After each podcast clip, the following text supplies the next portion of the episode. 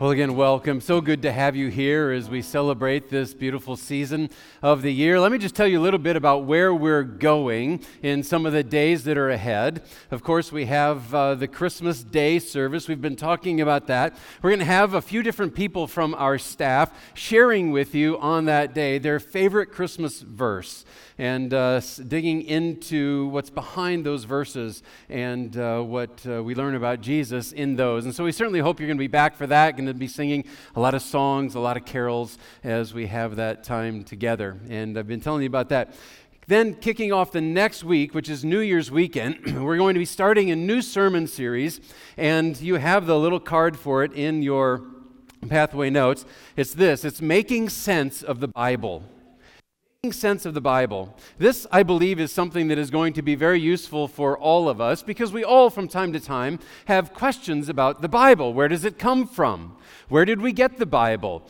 It, given how old it is, is it even reliable? What about all the different translations that we find, the English translations? Can those all be trusted? And how do you make sense of what's in there? How do you how do you learn it? How do you study it? How do you take and apply the things? Because I don't always understand everything that is written in there. We're going to be diving into all of that for a three-week series that, again, kicks off not this weekend, but the following weekend, New Year's weekend, and for three weeks we're going to be digging into that, and uh, I think this is going to be very useful for all of us, and then we're going to be jumping into a study through one of the Gospels. After that, I'm very much looking forward to that as well, but you might have somebody else in your life who's like, you know what, I'm not sure the Bible can be trusted, and, and can you, do you really live your life by that thing, and, and all of those sorts of questions. We're going to be digging into that, and so I hope that you will be planning to come back and bring somebody with you as we work to make sense of the Bible starting a week from this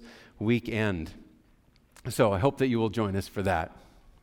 You know, it's been said that Christmas is a time to believe. And I believe that that's true. And there are many different things that we can grab onto. In fact, there's a number of things that have been said that different people do believe about this particular season of the year and the things that surround it. There's some people who believe that if you take and bring an evergreen tree into your house, that that home will be blessed with life and fertility. People that believe that. Now, you don't get the same blessing if you bring in an artificial tree. Just so you know. All right, so I thought we'd take, as we oftentimes do, that uh, that age-old um, survey to see how many of you have the real tree in your house. All right? How many of you have the artificial tree in your house? All right, I've noticed as these years have gone by that a lot more people have the artificial tree. But have you ever noticed that the people who have the real tree kind of have an attitude? Have you noticed that? It's like, yeah, we're the people who still really celebrate Christmas, right? Yeah, you saw it with just the way their hands went up right there. Some people believe that there's extra life and fertility that comes for those who have the real tree, and, and I can see it on the faces of those of you who have the real trees. Another thing that is believed about Christmas or at at Christmas time is that you should not give anybody the gift of shoes at Christmas. And the belief behind this is that if you give them shoes, that that person is going to walk out of your life in the year that's ahead. People really believe this. So on the flip side of that, if somebody gives you shoes this Christmas, you might just want to ask them what that means, all right? Now, certainly around um, New Year's, there are also a lot of different beliefs that are out there. You're familiar probably with the belief that that uh, you should kiss somebody right at, or at least the tradition of kissing somebody right as it turns into the new year. You might not know that uh, what stands behind that is the belief that if you kiss somebody within the first minute of the new year, that you will not be lonely that whole year. That's a, a real belief that people have out there. Now, that's as long as you know the person that you're kissing. If you don't, if you just kiss a stranger, you still won't be lonely, but it's just the people keeping you company are going to be your cellmates. So, a lot of different things that are believed in this particular season of the year, and we haven't even gotten to alien life forms and flat Earth and whether or not Jack and Rose could both have survived on the door there on the Atlantic. You know what I'm talking about, right? We're going to be talking about belief here together today. And specifically, I want to talk about what it means to make room to believe simply. We're talking in this season about making room, to make room to believe simply. So much of what is around us, so much of what it means to follow after God, even, I believe, has become very, very complicated when it doesn't need to quite be there. Now, to get our answers or to move our way along in this topic, we're going to look at a couple of very familiar verses from the Bible. And they talk about Jesus coming into our world. But they also tell us why he came. In fact, one of them is perhaps, probably, the most familiar verse in all of the Bible. See if you recognize it. For God so loved the world that he gave his one and only Son, that whoever believes in him shall not perish, but have eternal life. It goes on. The verse that follows it is also important. Listen to how it talks about Jesus coming. For God did not send his Son into the world to condemn the world, but to save the world through him. Those verses, as you perhaps very well know, are from John chapter three. We're going to look at a few verses from John three today, and if you want, you can open up to that passage. Some of you even have your journals along with you. Do bring those back. Again, we're going to finish up on Christmas Day. We're going to finish up this series. Bring them back for the new series also, because we're going to use them one last time for that last series. And uh, then we'll be on to a new scripture journal after that. John chapter three is where we're going to be. I'm going to put the verses on the screen as well. So, so if you want to just sit back and, and listen and ponder as we go, that's fine too. Now, not only are these verses very familiar, they're also very powerful. At Christmas, we talk about certain pieces of the Christmas story a lot, and there are things we want to know. We talk a lot about, about where is Jesus from, or where did it happen? Where did Jesus come? In, in Bethlehem, of course. We talk about how he came by way of a virgin birth. We talk about when he came in the fullness of time. But none of those things really matter all that much if we don't also understand why Jesus came. And Jesus himself here in John chapter three helps us to understand that. At the beginning of John three, we're introduced to a guy named Nicodemus. Nicodemus was a Pharisee. He was a member of the Sanhedrin, which is the Jewish ruling council, and some people have related that sort of to our, our U S Supreme Court. So he had risen as high as you can rise in the Jewish religious structure. He had as much status as anybody did in that day. He was one who knew essentially everything when it came to Israel's religion. Yet he's a guy who we find here is, is wrestling a little bit with this guy, Jesus. And you can start to see it here in verse two of chapter three of John. It says, he came to Jesus at night and said, Rabbi, we know that you are a teacher who has come from God, for no one could perform the signs you are doing if God were not with him. Nicodemus is wrestling with his lifelong belief system, what he's believed at all points, that together with this one that he is seeing now with his own eyes right before him, and the miracles that he is doing, and the things that he is teaching. See, the problem for Nicodemus was that Jesus didn't fit his categories. He'd already made up his mind about so many things. He was very militant in his belief about the Old Testament law and what that should do for you and how you needed to follow after it in a certain way in order to find God's favor. And he took he took great pride in, in believing that he was in God's favor because of, of his morality, because of the way that he lived his life. If there was anybody who could be confident about their standing before God, it was him, if those really were the things that could or should give you confidence in your standing before God. Unfortunately for him, he's he's watching or moving after the wrong standard. And so Jesus wastes no time pointing it out. Verse three says, Jesus replied, very truly I tell you, no one can see the kingdom of God unless they are born again. This is not what Nicodemus wanted to hear. Remember, again, Nicodemus lived his life according to the Old Testament law. He lived his life striving to work in such a way that he would gain God's favor. And so he lived by ritual, and he lived by regulation, and he lived by laws, and he lived by ceremony, and he and he lived by human attainment, and he lived by status and legalism and so many other works-based things. And it looked good. In fact, it looked very good. If you would have been there at the time and you would have met Nicodemus, you would have liked him. You would have thought, this is a guy who's got his act together. If you would have been a young lady at the time, this is the sort of guy that your mother has been telling you to bring home, for heaven's sakes. He was that guy. And on the outside, it looked like he had everything going for him. But on the inside, he's empty. And he's starting to pick up on the fact that there is something that has been missing all along the way. That's why Jesus tells him he needs to be born again.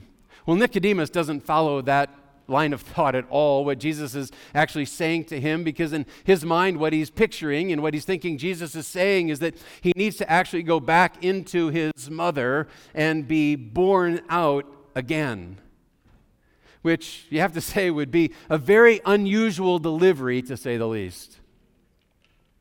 In our house this season, we are anticipating, or we are thinking about, a delivery that we are going to be experiencing in our family as well. I told you a little while back that that uh, our daughter is pregnant, and she'll be, or she's expecting, and here in a few months we're going to have our first grandchild, and we are very excited about that, to say the least. Now, I'd always been told that as a grandfather-to-be, that uh, there really aren't that many requirements.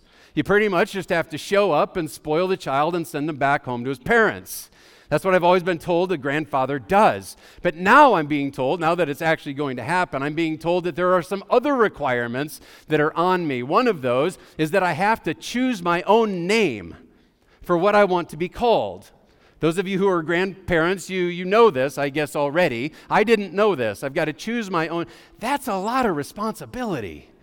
I mean, this kid's going to be calling me this forever, as well as probably successive generations, and I don't want the kid to be embarrassed when, you know, when I show up at grandparent day at school or something, right?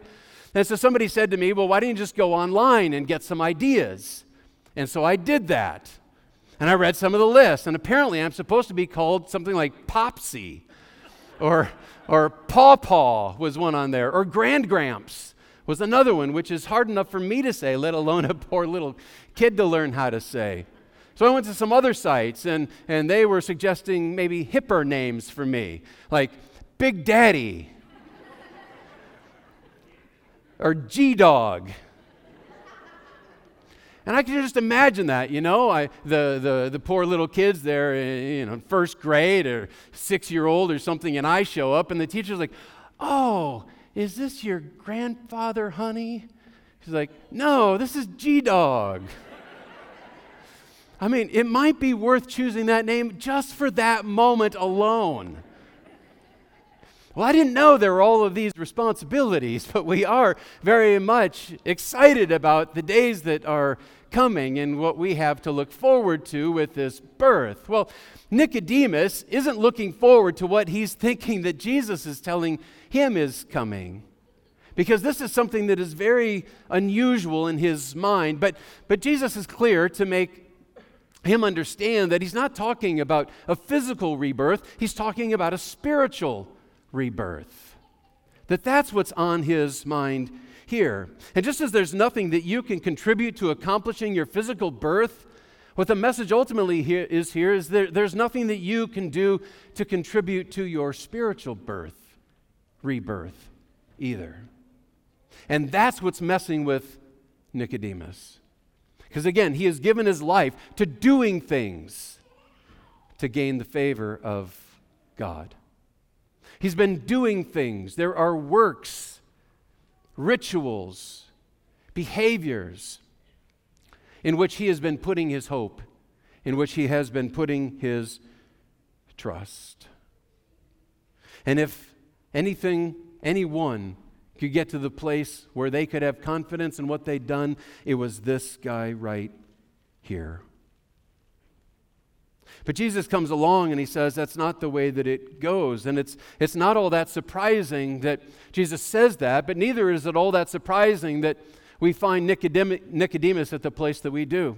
Because the message that he was living out is the message that he had been taught, and the message that his parents had been taught, and that his parents had been taught, and that their parents had been taught, and that their parents had been taught. That this is the way that you did it. In fact, that's a lesson that is a that is a lesson that is still being taught to people all over the world today. Because the truth is that every religion, every religion on the face of the earth declares this same message. That there is a standard of behavior that you need to live up to. And if you live up to that standard of behavior, then God or your higher being is going to look favorably upon you. But if you don't live up to that standard, then watch out. You're going to be in trouble.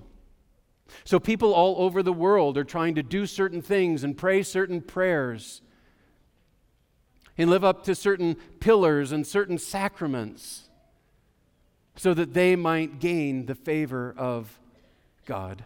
Every religion is focused in that very thing, but that doesn't get it done. Of course, it's a lesson that we need to learn as well. We also have this sense that there's something that we need to do, something we need to contribute, something that we need to to act on in order that there would be God's favor that would come our way, because we're accustomed to this idea that there's nothing of real value that ever comes to us for free. Right? But what God is doing is He's turning that on its head in Jesus. God breaks that rule. Paul tells us, for the wages of sin is death, but the gift of God, many translations say the free gift of God, though that's really redundant, because any gift is free. You're not in a couple of days going to open up a gift and then have somebody hand you a bill for that gift. At least I hope it doesn't happen that way at your house. But the free gift of God is eternal life. There was nothing that was required of you to work at, a ritual for you to perform, a ceremony for you to act out, a sacrament for you to follow in order that this would be your experience. The gift is all the work of Jesus. You don't have to do anything to earn it. And as you think about that, actually the more that you do to try to earn it, the more that you are discrediting the work of Jesus. That you're suggesting that it was insufficient because you had to do something to fill in the gaps where what He did wasn't enough. So He says, look, Nicodemus, here's how it works. For God so loved you. In fact, God so loved the world that He gave His Son. Remember Jesus come into our world, that He gave His only Son, that whoever, whoever believes in Him would not perish, but have eternal life. And right in there is the key. Did you see it? Did you hear it? Whoever believes in Him. Doesn't say whoever works just the right way for Him. Doesn't say whoever follows the right pillars or the right sacraments will have eternal life. It says whoever believes will have eternal life, period. That's a beautiful thing, but it challenges our, our assumptions and the way that we tend to approach things. Jesus has done all the work necessary for you to have eternal life. We are celebrating His coming into our world in humility, but He didn't ultimately come to be born. He came so that He might die. See, we have a sin problem that separates us from a holy God. And if you were able to work your way beyond sin or work in such a way that you didn't sin, then you'd be in great shape, but you can't, and you didn't. All of us sinned and fell short of the glory of God. But the good news is the work that needed to be accomplished is the work that Jesus came to do. You didn't have to help Him onto the cross. You didn't have to help Him down. You didn't need to hold Him there. You didn't need to convince Him to go. He went through His love on its own, on your behalf. And because Jesus died for you, you can have access to God. That is the most beautiful news that there ever has been or ever will be. Even if you are one who would say, you know what, I've spent most of my life actually turning my back on God. I've spent most of my life running the other way. I've been spending most of my life disinterested in following God, and so I really don't have much of a sense that all of a sudden now I could just say, yeah, I believe, and then everything's fine. Yeah, you can say, because it hasn't been based on what you've accomplished, what you've done, the work that you have carried out. It's based on the work that He has done. All that's required is that we would make room to believe, simply. To believe in the love of God that brought Jesus to be born in Bethlehem, that He would ultimately die for the sins of mankind. To believe that it's a matter of putting our faith in Him. To believe that it is all the work that He has done and not something that was required of us. To believe that require that regardless of what my background has been, that God's love extends all the way to me. That's the beauty of it. So this Christmas Eve season at Pathway, we want to invite you to make room, to believe simply. Let go of the notion that you can earn your way to God or that you need to. Let go of the notion that there are things that you can do, that if you don't do them, if you don't act on those certain behaviors, that there's no way that God could extend His love to you. Let go of the cycle of sin, followed by guilt, followed by a promise to do better, followed by sin, followed by more guilt, followed by another promise to do better, and the cycle just going over and over, but never any transformation. The transformation doesn't come out of your effort, and that's where many of us have been. And it's why we're frustrated, because we've tried to accomplish it, but we could not get it done. It's because we were resting in the wrong thing. What God calls us to, what Jesus came to provide, was a way to eternal life with Jesus. And it comes to whoever believes. Whoever believes. The more that we rest in what we have done, the further we walk ourselves away from God. Now, does that mean that doing good things are just, no, I don't have to worry about that anymore? No, those are going to be present as a fruit of the fact that there is a belief that you are walking in fellowship and in harmony with God. Those things are going to be desires of your heart to live out. But you may be here today as one who is maybe never understood or is maybe always kept Jesus at an arm's length because of guilt. Well, He's inviting you in. He's inviting you to make room to believe simply and experience the fullness of relationship with Him. Bow your heads with me. If this is where you find yourself to be today, at this place where you recognize you've been trying to do things to prove to God that, that you're worthy. You've been holding on to the way that your life compares to somebody else and, and saying, well, I think I'm going to do pretty well when it comes to Judgment Day. Or whatever other circumstance might be the thing that has held you apart from God. That today would be the day that you would transition from resting and, and trusting in what you have done, to throwing yourself completely into the arms of Jesus and resting in what He has done. What that's going to require of us is that we would make room, that we would clear our minds of attitudes and, and beliefs that require something of us that diminish what Jesus has done, and that we would walk fully with Him. And if that's something that resonates with you, a decision that you would desire to make in your own heart, I invite you this Christmas to make that decision, to believe simply in experiencing the fullness of Jesus. If that's what you'd like to do, I'd like to invite you to, to pray. And just to tell God, this is what my heart's desire would be.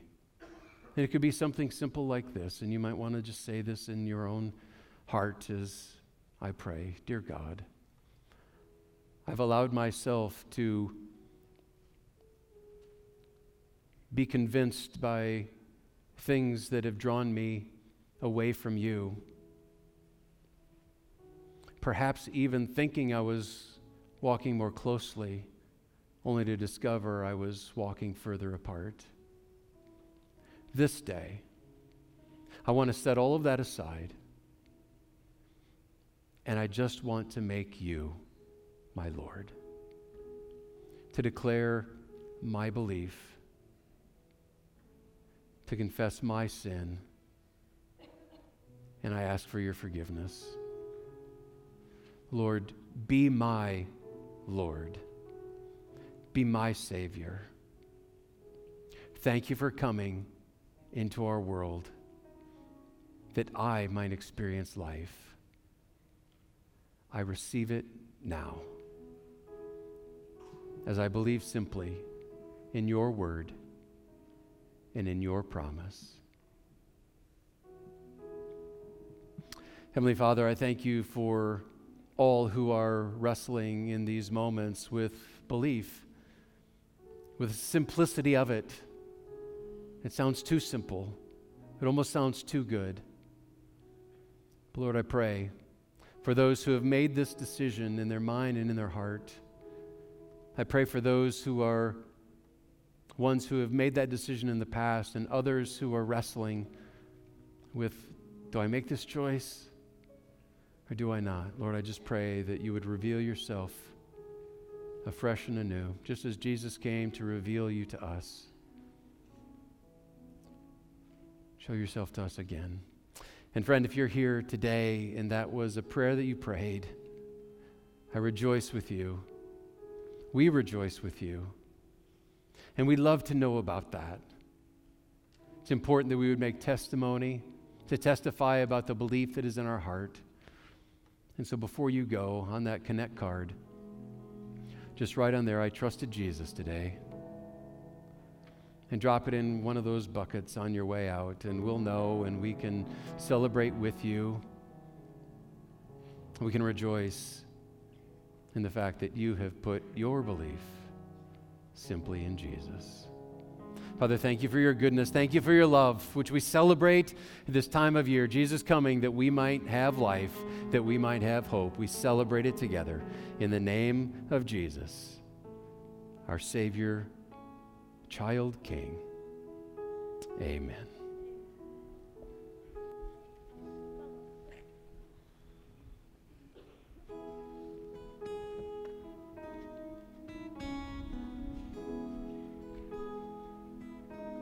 A family hiding from the storm found no place at the keeper's door. It was for this a child was born to save a world so cold and hollow. A sleeping town they did not know, that lying in a manger low, a Savior King who had no home has come to heal our sorrows. Is there room in your heart? Is there room in your heart? Is there room in your heart for God to write his story?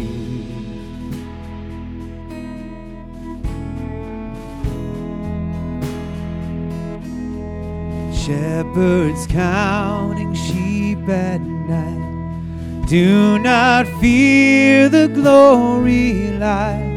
You are precious in his sight. God has come to raise the lowly. Is there room in your heart? Is there room in your heart? Is there room in your heart for God to write his story?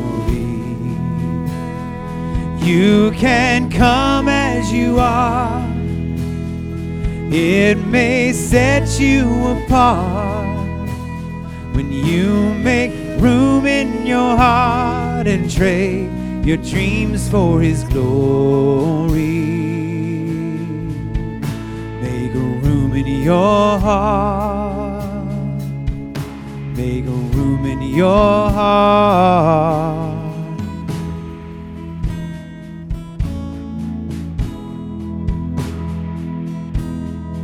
Mother holds the promise tight. Every wrong will be made right. The road is straight, the burden's light. For in His hands He holds tomorrow. Is there room in your heart? Is there room in your heart? Is there room in your heart for God to write His story? You can come as you are. It may set you apart when you make room in your heart and trade your dreams for His glory. Make a room in your heart. Make a room in your heart. Make a room in your heart. Make a room in your heart.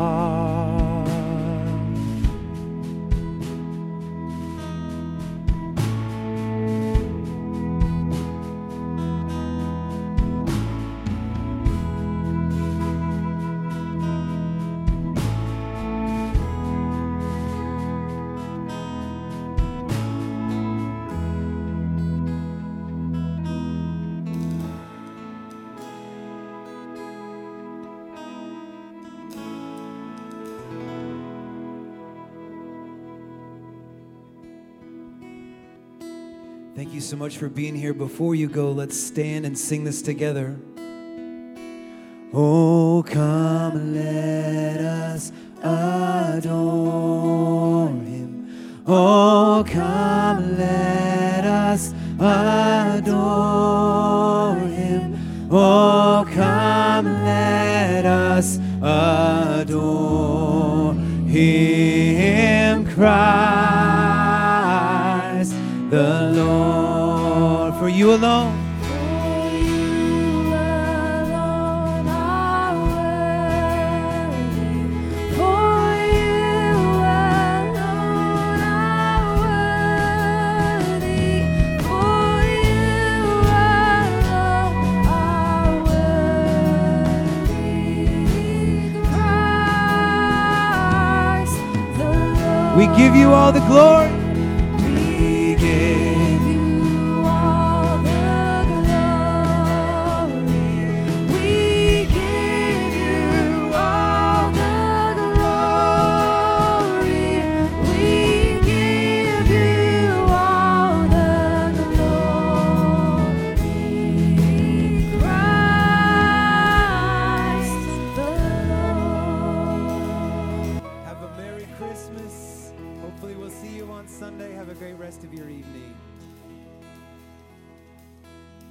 Thank you again for joining us today, and we look forward to seeing you again soon on campus or right here online. Merry Christmas and have a wonderful week, everybody.